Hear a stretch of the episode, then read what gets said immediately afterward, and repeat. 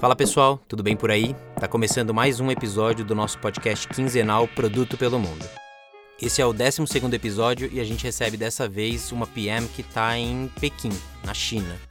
Ela atua no 99 Food, produto da Didi, aqui no Brasil, com um time do outro lado do mundo. Além disso, ela vai ser uma das palestrantes do Product Camp, maior evento de produto do Brasil. E se você ainda não comprou seu ingresso, a gente vai deixar um código de desconto aqui na descrição do episódio para você comprar assim que o episódio terminar. Seja muito bem-vinda, Karen Serratini. Oi, Guilherme, é um prazer estar aqui. Muito obrigada pelo convite. Legal. Você ficou por quatro anos na Resultados Digitais, que é bem forte em gestão de produto, e atuou na área de vendas por lá. Depois você acabou decidindo se mudar para a China e fez a transição para a área de produto aí na China mesmo. Conta pra gente como a sua experiência em vendas ajudou tanto nessa transição e como é que foi buscar uma posição de PM no mercado chinês. Legal, acho que tem bastante assunto aí.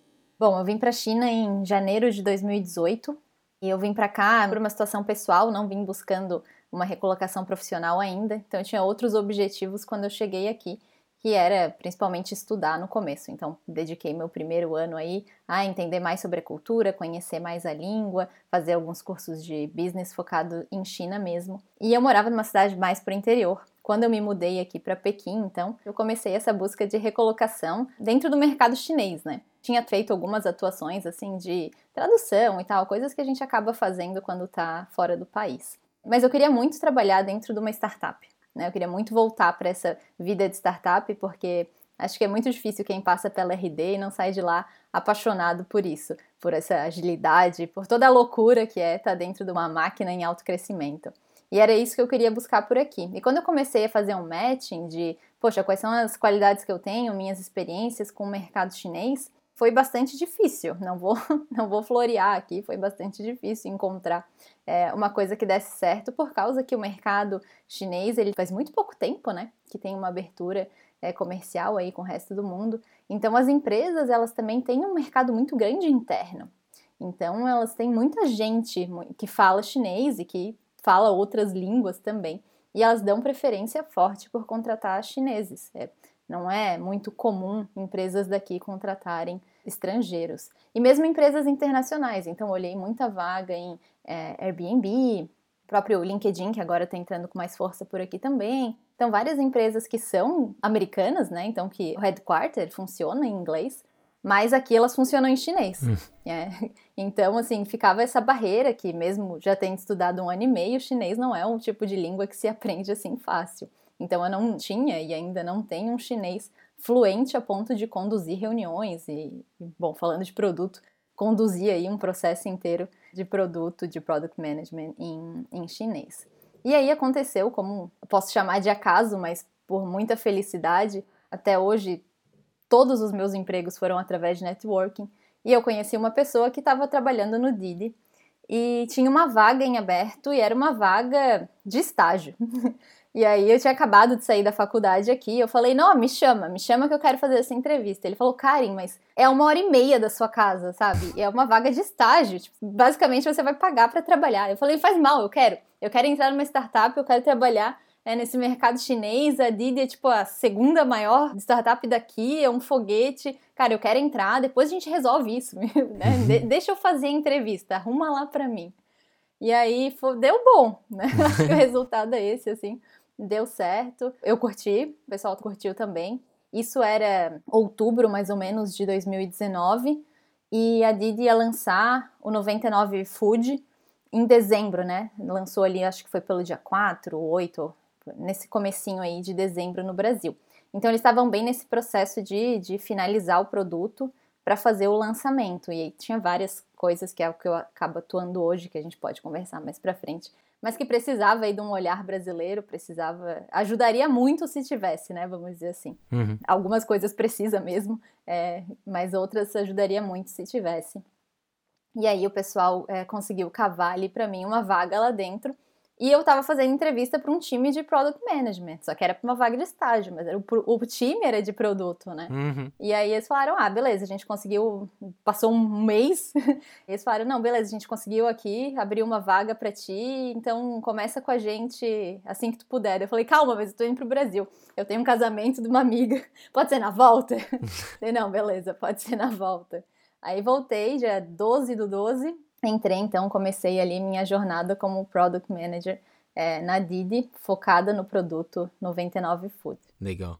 Então eu acabei saindo, né, falando um pouquinho de vendas assim, acabei saindo desse universo de vendas por uma questão de mercado mesmo. É, o mercado aqui, ele para vendas, ele exige que você fale chinês fluente, né? Eles não, uhum. não têm muito essa cultura de, de quando precisa vender para fora, eles põem um vendedor nesse país, né? Eles põem uma, um time comercial local assim. Para eles é muito fácil fazer isso. Então acabou que o meu que o mercado que eu estava acostumada aqui, ele é muito ele é muito pequeno para o estrangeiro, para o estrangeiro que não tem um chinês fluente. Então, eu acabei com a grande felicidade de conseguir é, entrar aí para o mundo de produto e que talvez eu não queira mais sair.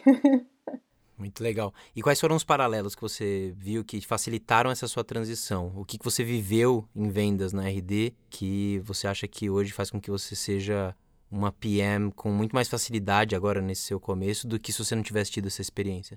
É, eu vejo duas coisas. Ah, uma que eu tive a grande felicidade de pegar a RD no começo, acho que foi sorte mesmo. É, eu entrei na RD, tinham 30 funcionários, e eu saí de lá, tinha 500. Então, eu peguei o foguete decolando e participei de tudo isso, assim. E o legal disso é que, assim, eu participei de várias fases, tanto do produto, né, como da estrutura da RD. Então, eu conheci muitos desenvolvedores e muitos PMs, a gente conversou muito, né, então era um time pequeno, foi crescendo, mas mesmo assim tenho a alegria aí de conhecer muita gente muito boa do mercado. A RD me proporcionou isso.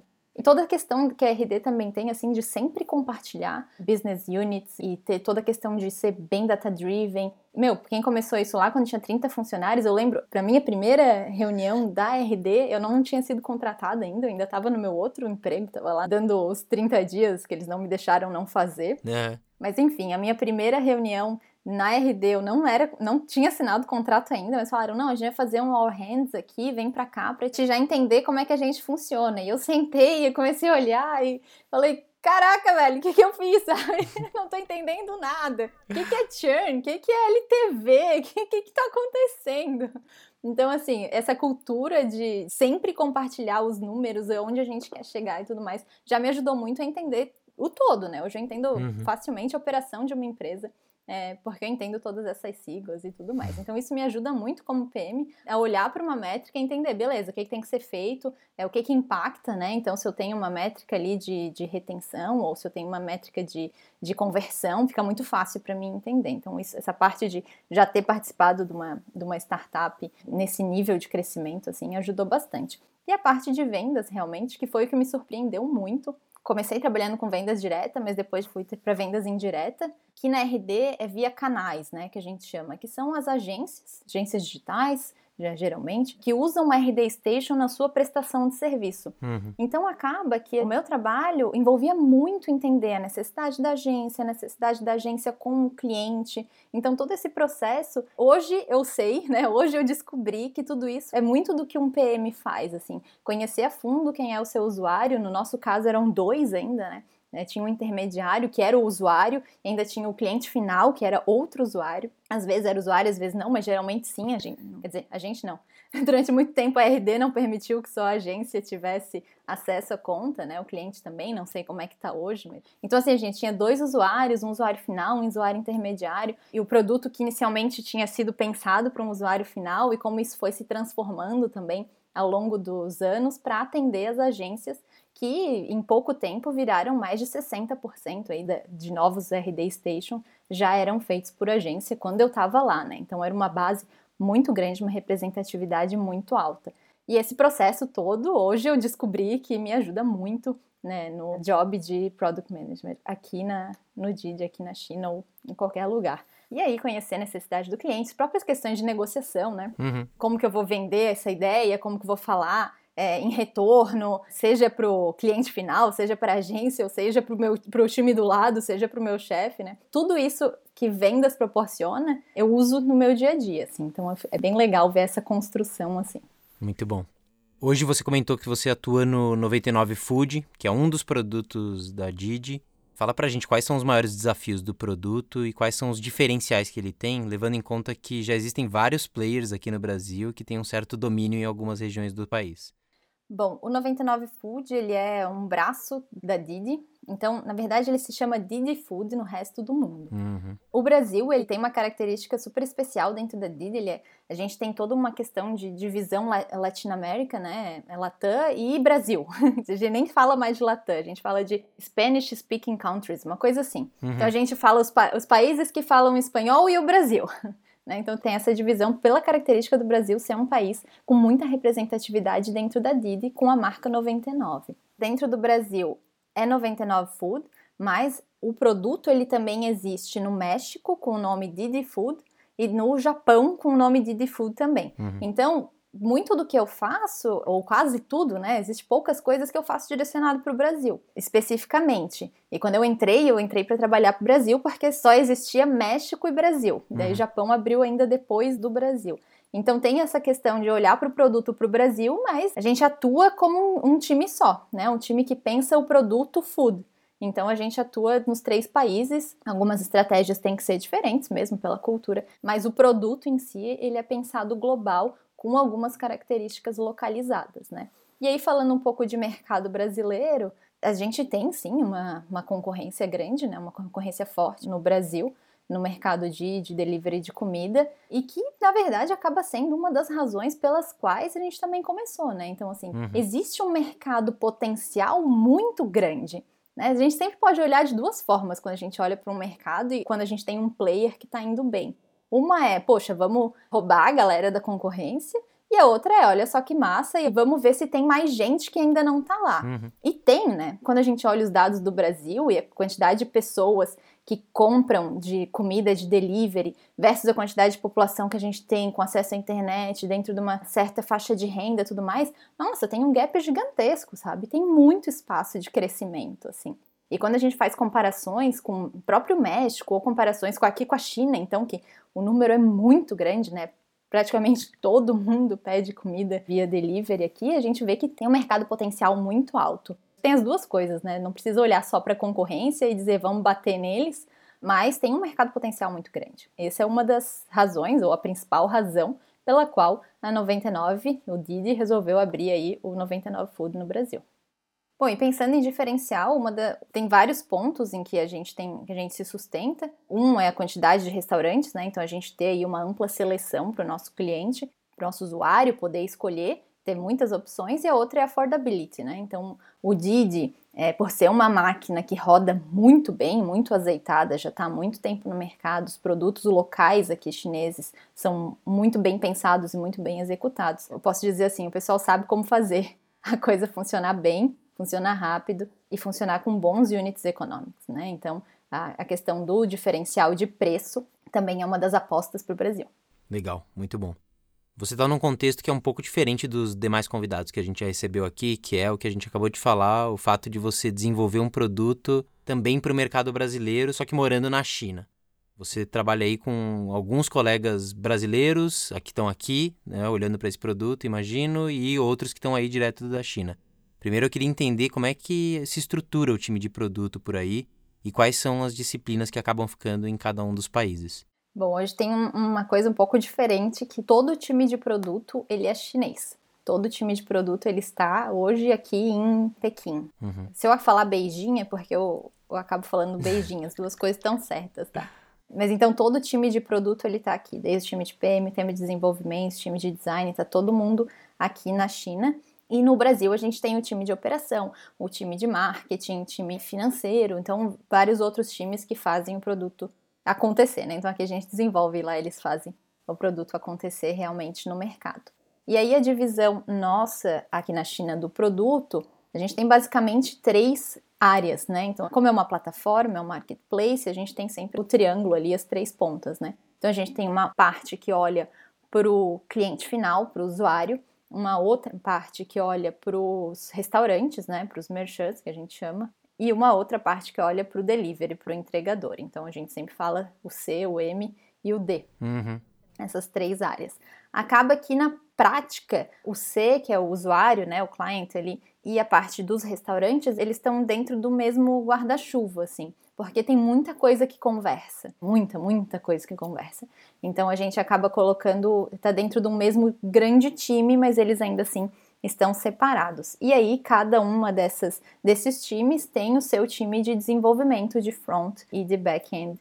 A gente funciona dessa forma. Hoje eu trabalho olhando para o usuário, mas eu tenho muita troca com quem trabalha olhando para os restaurantes também, porque a gente acaba dependendo de dados e tudo mais, e, e para verificar se está tudo direitinho e conseguir desenvolver o que precisa mesmo, né? Mas a parte de delivery é um time bem separado, sabe? Então, assim, se tivesse que dividir em dois, era o delivery tá bem separado da, da gente, uhum. porque tem muito produto. Às vezes, quem olha, bom, no podcast aqui, talvez o pessoal não tenha essa visão tão short-sighted, assim, mas quem olha acha, pô, é só um aplicativo, sabe? Mas não é. A quantidade de produto interno que a gente tem Sim. é muito, muito grande, assim, é uma loucura. Legal. Outro ponto que eu tenho muita curiosidade é em relação aos aspectos culturais. Conta pra gente como é que é a cultura de produto no contexto chinês em que você está inserida. Essa questão cultural e essa questão de estruturação de times é uma coisa que nos primeiros meses foi muito chocante, porque, bom, vamos fazer um retrocesso rapidão, assim. Eu fui para uma vaga de estágio em outubro, e daí eu vim para o Brasil, passei novembro no Brasil, em dezembro eu entrei e falei: gente, agora eu sou uma product manager, como assim? O que, que aconteceu, sabe? Quando que isso aconteceu? Então eu não tive preparação, eu não tive tempo de estudar, não fui atrás de cursos, porque, cara, aconteceu tudo muito rápido, não foi uma transição planejada. Uhum. Então eu cheguei no, no circo pegando fogo, o produto tinha sido lançado há uma semana, tava uma loucura, assim, eu não, eu não conseguia decorar nem o nome das pessoas, mas já tava lá trabalhando. E aí eu falei, beleza, quem que é o papa do Product Management, porque eu preciso consumir conteúdo agora sim a rodo. Ainda mais que eu moro a uma hora e meia do trabalho. Então é uma hora e meia pra ir, uma hora e meia pra Uau. voltar. Então eu preciso de muito conteúdo.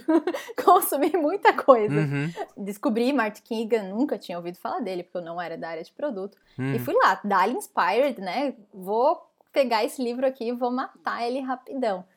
E aí, beleza, sei um monte de coisa. Chego lá, né? Vou escutar um capítulo por dia, que é para absorver bem, chegar lá, entender como é que funciona essa parte do processo aqui dentro. E, cara, eu não entendia nada. E eu chegava e perguntava e as pessoas me olhavam como se eu fosse um ET, assim. E aí, ah, mas como é que a gente faz isso aqui? As pessoas, tipo, como assim? O que tá falando? Sabe? Eu falei, gente, o que, que tá acontecendo? Eu não devo estar tá entendendo. Deixa eu, deixa eu estudar mais aqui. É. E aí fui estudando e tal. E é muito chocante, assim, porque Acho que o Brasil, que eu percebi no geral, e que eu já tinha visto isso por causa desse mundo de startup, mas é que o Brasil a gente consome uma cultura muito americanizada, uhum. né? Então tudo que o americano diz que é dessa forma, a gente internaliza e aquele lá é o jeito certo de fazer mesmo e vamos seguir. Então para mim era muito lógico, era só pesquisar quem eram os papas americanos e vai ser desse jeito que uma das maiores empresas chinesas, né, uma das que mais cresce, vai trabalhar. É óbvio, não tinha a menor dúvida. E não é, sabe? Não é. A China é diferente.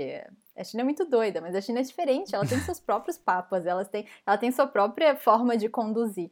Então, até eu ainda descubro muita coisa, né? Semanalmente eu conheço uma coisa nova um, que acontece lá dentro, assim. Mas não se aplica, e essa foi o meu maior susto.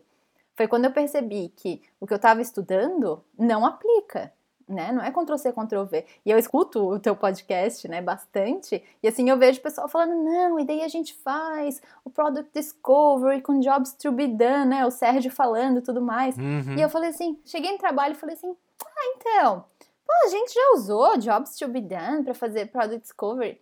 Hã? Tipo, cara, nada, sabe? Tipo, e aí não é porque eles não fazem, é porque as coisas têm outros nomes. E até comentei com o Sérgio esses dias, assim, uhum. eu tenho que pesquisar para fazer link. Né? Então, se alguém me pergunta como que faz, eu tenho que pesquisar como que faz nos Estados Unidos para conseguir dizer, ah, é isso aqui, tipo, árvores de oportunidades da Tereza lá. Uhum, Gente, tipo, esse é meu trabalho desde o dia 1, foi assim que eu comecei a trabalhar lá dentro. Mas eu descobri que isso se chama árvore de oportunidades com o Sérgio, sabe? Quando eu escutei lá o podcast dele. Falei, olha só, é isso aí que eu faço, né? Então, os nomes são muito diferentes, e daí o processo de aprendizado, ele fica bem difícil, na verdade, porque quando eu pergunto, assim, o que eu estudo, o que eu leio, né, como eu aprendo, eles não me dão, assim, um nome inglês, né, que uhum. eu possa pegar uma matéria, possa pegar um, uma metodologia, uma fórmula e estudar. Mas, vamos lá, como que funcionam os times aqui dentro. Eu acho que existe uma diretriz, e aí falando de Didi como um todo, assim, existe uma diretriz, o Didi inova muito. Então a gente tem muitos produtos. Quando fala em Didi, a gente tem muitos produtos. O principal produto é mobilidade. Né? A principal veia é mobilidade. Então a hum. gente tem produtos de ride sharing, tem uma parte de táxi mesmo, né? Não, não é assim, ah, é um tipo de táxi, não é táxi. Então tem uma parte de táxi, tem uma parte de motoristas, tem uma parte de aluguel de bicicleta, bicicleta compartilhada. Tem motorista, eu chamo de motorista da rodada, porque eu não sei qual é a tradução. Então você pode chamar um motorista para dirigir o seu carro se você bebeu. Uhum. Assim, a quantidade de produto é uma loucura. Inclusive, na última reunião, que foi semana passada, eu descobri que eles lançaram um novo produto que é tipo um, uma compra coletiva, assim, para condomínios. Uhum. Eu pensei, gente, como que isso tá conectado com tudo, sabe? É bem difícil de acompanhar é. a quantidade de inovação que tem ali dentro. E o escritório que eu tô é um dos escritórios de inovação da Didi. Então a gente chama de R-Lab, que é rebuild, né? Então, como que a gente pode pegar, às vezes, coisas que já existem ou no mercado e fazer de uma forma diferente, entregar mais valor para o mercado? Ou como que a gente pode olhar dentro das coisas que a gente já tem dentro de casa no Didi e usar isso também para gerar novos produtos e trazer de forma diferente para o mercado. Então, é um escritório que quando eu entrei tinha, eu entrei tem quase um ano, uhum. tinham 300 pessoas e tá com 600 já também. Então, assim, com um crescimento bem acelerado e que tem uma característica legal também, que foi o escritório tem três anos, o Arlab tem três anos, e o primeiro produto deu super errado falhou mesmo, sabe? Teve sua curva de crescimento exponencial e teve uma curva reta de declínio, assim, e, e zerou lá. E aí tiraram do ar e pegaram todo esse conhecimento e transformaram num outro produto que está indo super bem nesse ano. Então é uma empresa que inova muito. Mas essas inovações, elas vêm muito de quem pensa o business. Então tem áreas e áreas de estratégia muito grandes dentro do Didi que pensam o business e dizem, ó, oh, esse é nosso próximo passo. Né? Então a gente recebe já um, um, modelo bem claro, uma linha bem clara para seguir, assim, ó, nós vamos abrir operação no Brasil, né? Então como que a gente faz para adaptar o produto para o Brasil? Nós vamos abrir operação no Japão, Ano que vem vamos abrir operação em mais um país. Então a gente trabalha dentro disso e dentro das metas esperadas para cada um do, dos business, né? Que legal, entendi. Então vocês já recebem esse direcionamento estratégico, mas eu imagino que você, pelo que você mencionou, vocês tenham algum nível de autonomia ou pelo menos vocês são drivados pelo valor que vocês vão gerar e não pela feature que vocês vão entregar, ou não? Ah, sim, né? Com certeza. O produto em si é de estratégia do time, né? Então, como que o produto vai ser feito, qual feature que vai ter, se precisa ou não precisa, e todos os processos de decisão em relação ao produto, não a decisão de criar o produto, né? Uhum. A decisão de criação de produto ela vem. Mas ali dentro, dá um exemplo bem geral assim. Ah, a gente tem que ter um CRM, não é a minha área ali, mas a gente tem que ter um CRM porque a gente tem vendedores que vão vender para os restaurantes para eles entrarem na plataforma e se cadastrarem. Para fazer isso, precisa-se de um CRM, né? Então a gente precisa descobrir, a gente vai contratar alguém de mercado, vai desenvolver um dentro de casa. Então, a descoberta de que precisa-se de um CRM foi feita ali pelo time de produto, né? Uhum. A decisão de, de onde vai vir esse CRM, como ele vai ser, que features ele vai ter, com o que, que ele vai estar conectado, tudo isso é dentro do, do time de produto também. Bacana. E no contexto em que você está inserida, quais são as principais responsabilidades de um PM? Como é que essas responsabilidades se diferenciam é, nos outros produtos da, da Didi, 99 Tax, por exemplo, ou qualquer outro time de produto que tenha por aí? Hoje os times de produtos da Didi eles são bem separados, então a gente tem bem pouca troca. Apesar de a gente ter, usar o Confluence e ter uma wiki inteira, e se a gente quiser consultar, a gente consulta os outros times, não tem uma troca constante, né? Uma troca incentivada pela empresa como um todo, assim, um momento de fazer trocas. Então, os business, eles são um pouco separados, a gente tem uma área de estratégia em cada business que é quem conecta todo mundo. Uhum. Por exemplo, o 99 Food, ele tem lá um, uma aplicação dentro do 99 normal, que eu tenho muita vontade sempre de chamar de 99 táxi. Uhum. Então, dentro do 99 tem uma aplicação do 99 Food. Lógico, é uma coisa bem óbvia de se pensar, mas existe uma área de estratégia que cuida dessa, dessa conexão entre as duas coisas. E os times são bem separados, por estarem fisicamente separados também, né? Então, como eu falei ali, a gente está dentro de um escritório de inovação, então a gente acaba olhando só para o produto de, de food. Então eu não vou saber dizer quais são as grandes diferenças entre os times de, de táxi, por exemplo, e o time de food, mas o que fica bem claro, e que fica bem claro nesse período que eu já tô lá, é que quando um produto começa, né, quando um produto vai para o ar, um produto vai ser inaugurado, vai ser lançado, as necessidades são muito diferentes e o funcionamento é muito diferente. E aí, quando eu entrei, em uma semana, eu tinha colocado uma feature no ar. E eu falei, eles estão loucos? Como é que eles deixam isso acontecer? Eu acabei de chegar, nem terminei onboarding, nem fiz, sabe? Nem tem onboarding em inglês. E vocês me deixaram colocar uma feature no ar? Tá doido? Eu cheguei em casa, tipo, feliz e, feliz e assustada ao mesmo tempo. Mas era a necessidade do produto. Naquele momento a gente precisava daquilo. Sim. Isso não se refletiu nas, próximas, nas minhas próximas entregas, né? Elas não foram assim tão livres, tão soltas e não embasadas em nada, não sendo meu conhecimento prévio. Uhum. Então elas começaram a entrar num ritmo normal. Então acho que tem essa diferenciação, sabe? De quando você acaba de entrar no mercado e existem coisas que você enxerga, ou você enxerga na, no concorrente, ou você enxerga dentro da necessidade que você viu ali dos poucos dados que você já tem mas, principalmente por eu estar tá lá, eles entenderam assim: ah, se você acha que precisa, é porque você entende o consumidor brasileiro muito mais que a gente. Uhum. Então, beleza, se isso tem que estar tá no ar, isso vai estar tá no ar.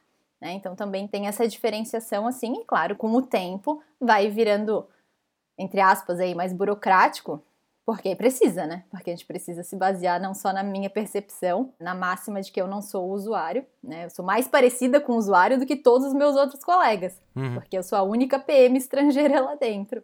E tem mais um dev também, que é brasileiro, e tirando isso, nós somos os dois únicos que não somos chineses. Então, só para complementar, o Didi trabalha com OKRs, então a gente trabalha com, com OKRs, então é muito claro assim, o que, que cada Product Manager responde. A principal meta é orders, né? Então, quantidade de pedidos feitos, e aí ela começa a descer.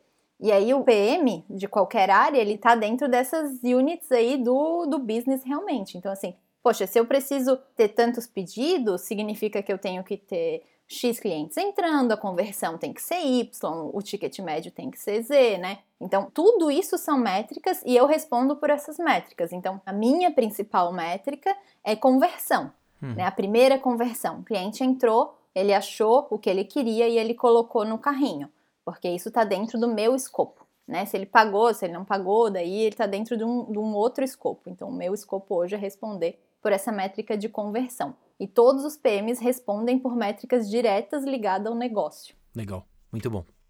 Conta pra gente algum case, alguma coisa que você tenha tocado por aí nesse um ano de experiência e que você tenha conseguido gerar valor para o cliente, para o negócio, ou que pelo menos você conseguiu gerar um puta aprendizado nesse processo.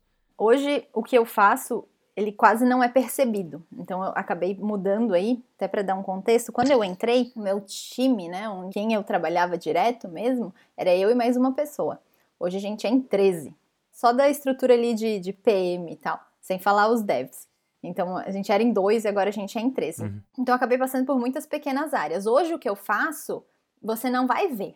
Se eu fizer bem feito mesmo, você não vai ver né? Então eu estou trabalhando lá com a parte que vai fazer recomendação é, e tudo mais. Então você não vai enxergar meu trabalho, mas se você estiver feliz é porque está dando certo. Um primeiro case que a gente fez e colocou no ar e que foi muito bacana de analisar o comportamento mesmo do usuário foi a questão de colocar categorias nas comidas. Então hoje quando você abre o 99 Food, você pode escolher a categoria, né? Então a gente tem hambúrguer, tem pizza, tem açaí. E isso não vem, uhum. não vem de flow nem no produto. Isso tem que ser colocado, isso tem que ser pensado. Isso tem que casar muita coisa, né? Porque tem que casar o comportamento do usuário, as coisas que as pessoas mais consomem, o que, que elas estão buscando, com a quantidade de restaurantes que a gente tem vendendo aquilo também, é, dentro de cada um dos POIs, né? Dentro de cada uma das localidades ali. Então, acho que esse hoje é o meu maior case e é onde eu trabalho foi o que foi ao ar com sete dias, foi o que eu disse, gente, temos que ter categorias aqui, vamos colocar. Falou, legal, Karen, faz a lista aí que a gente põe no ar, tá aqui os dados para você. Olha aí e diz o que, que a gente tem que fazer. E a primeira versão é muito diferente da versão que a gente tem hoje. Também vai ser muito diferente da versão que a gente vai ter é, daqui a alguns meses. É um trabalho de construção de plataforma mesmo, né? Então eu tenho que analisar todas as pontas para que as categorias ali, para que as recomendações, para que tudo funcione ali de maneira bem smooth para o cliente, para que a gente consiga entregar realmente aquilo que ele estava procurando.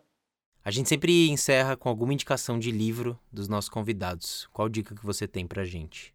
Cara, então de recomendação aqui, foi o que eu comentei assim antes. O que eu leio, o que eu estudo de contexto americano, de contexto que o Brasil está vendo, ele dificilmente ele se adapta pelo menos de forma direta, ele com certeza não se adapta para o meu dia a dia.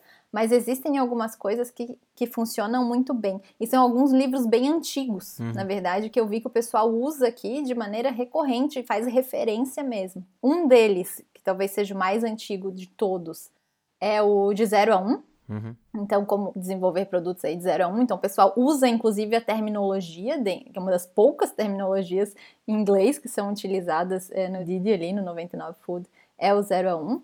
E um outro, que até me surpreendi bastante, é o pense rápido e devagar, uhum. que o pessoal também usa bastante para tirar os bias, né? Então, principalmente quando eu estou analisando algum dado ou quando eu estou tendo uma primeira hipótese ali, como que eu tiro esse o cérebro 1, o cérebro 2, enfim, como que eu tiro essa primeira é, uhum. minha reação inicial e como que eu vejo se aquilo realmente é o que eu estou pensando, é o que eu estou imaginando, o que mais que eu preciso analisar se eu não estou fazendo uma análise muito rasa.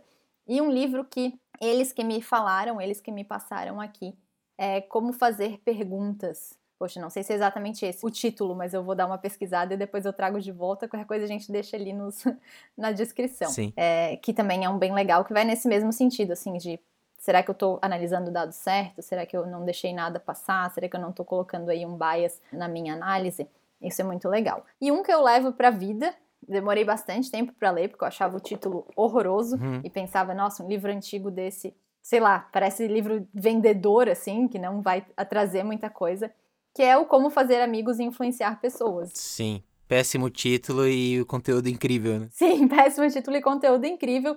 E foi o único livro que eu percebi que culturalmente se adequa à China também. Eu acho que ele foi muito feliz na forma como ele capta a essência do ser humano né? Como fazer a pessoa se sentir importante, como entender o outro lado, como se comunicar de forma melhor. Para mim, o aprendizado do livro é como se comunicar de forma melhor, né? Independente com quem.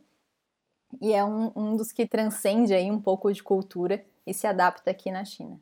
Ótimo, muito bom, adorei suas dicas. Karim, foi um prazer ter falado contigo. Espero que todo mundo também goste e deixar também aqui o lembrete para as pessoas assistirem depois sua palestra no, no Product Camp. Mas obrigado mesmo. Eu que agradeço, bem feliz de participar e a gente se vê então no Product Camp. Legal. A gente fica por aqui com mais um episódio do Produto pelo Mundo. Esse podcast foi uma produção da Mnemônica, com edição de Pedro Moleiro. Eu sou Guilherme Seabre e a gente se encontra no próximo episódio. Até!